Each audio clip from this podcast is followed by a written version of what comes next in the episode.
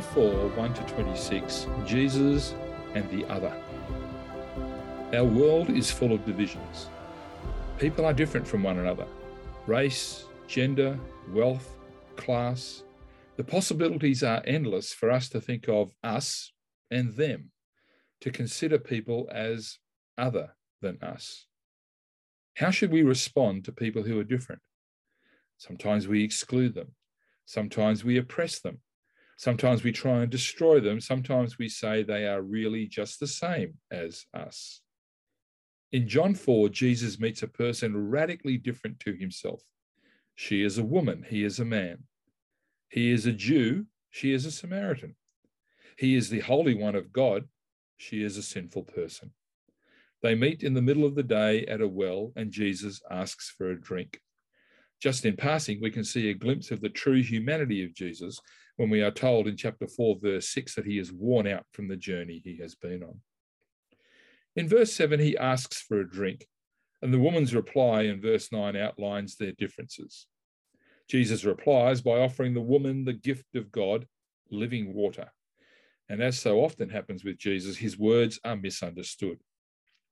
She thinks he is offering the lively water from the spring at the bottom of the well. He has no bucket and the well is deep, she says. In verse 13 to 14, Jesus clarifies that he's not offering water that can never really satisfy, rather, he is offering eternal life. In verse 15, the woman asks for this water, but surprisingly, Jesus brings up her life circumstances. She has had five husbands and is now living with someone who is not her husband. As the light shines, darkness is exposed. The woman tries to change the subject by recognizing Jesus as a prophet and then asking about a point of ancient dispute between the Jews and the Samaritans. She asks, Where is the right place to worship God? Jesus promises a time is coming when this question will be irrelevant because there will be a new place, a new way of worship. After all, he is the new temple.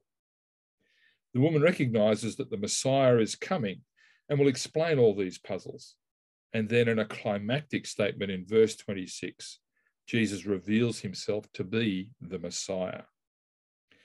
These are the bare bones of a wonderful story and a deep conversation. We see Jesus meet the other, someone totally different. How does he respond? He offers the gift of eternal life and then he offers himself. He reveals his identity as the Messiah. He offers an embrace, a welcome. This is a welcome into the family, into the life of God.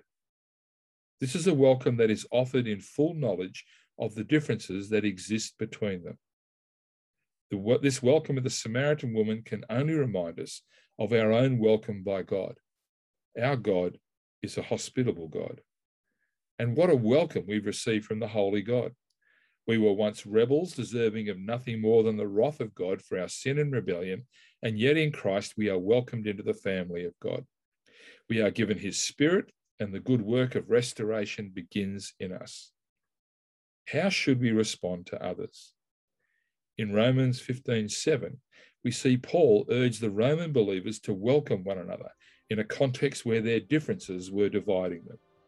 This is such a difficult question in our world. There are so many others around us.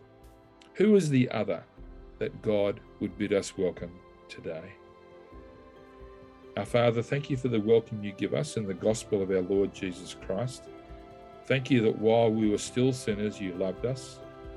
Help us to extend that welcome to others, whether in our congregation, so that we might live in true harmony, or in our world that they might know your restoring grace and mercy as we do. We ask this in the name of Jesus. Lift Up Your Hearts devotionals is produced by GAFCON Global Anglicans. To support this and other GAFCON ministry, please visit gafcon.org.